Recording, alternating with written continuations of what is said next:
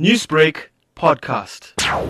The Umbilo police have opened two counts of murder after two bodies were found yesterday around 11 o'clock or half past 11. It is alleged that a passerby who was walking in that area saw these two bodies and then he reported to the police. The police went to the Umbilo Park where they found these two bodies and they sustained some wounds on their bodies. Therefore, we've opened two counts of murder for further investigation and there's no arrest made at this stage. We are also appealing to anyone who might have information about the suspects who allegedly killed these two people to come forward and give us information. Last month, another body was found at the Umbilo Park. Has this area now become a hotspot for criminals? We suspect these two bodies. It is suspected that they might be killed somewhere else and they were dumped in that uh, Umbilo Park because there is no signs of marks or blood on the scene. We often see many Wunga addicts that are circulating around the Umbilo area. What is being done to remove these individuals from the area and make it a crime free zone?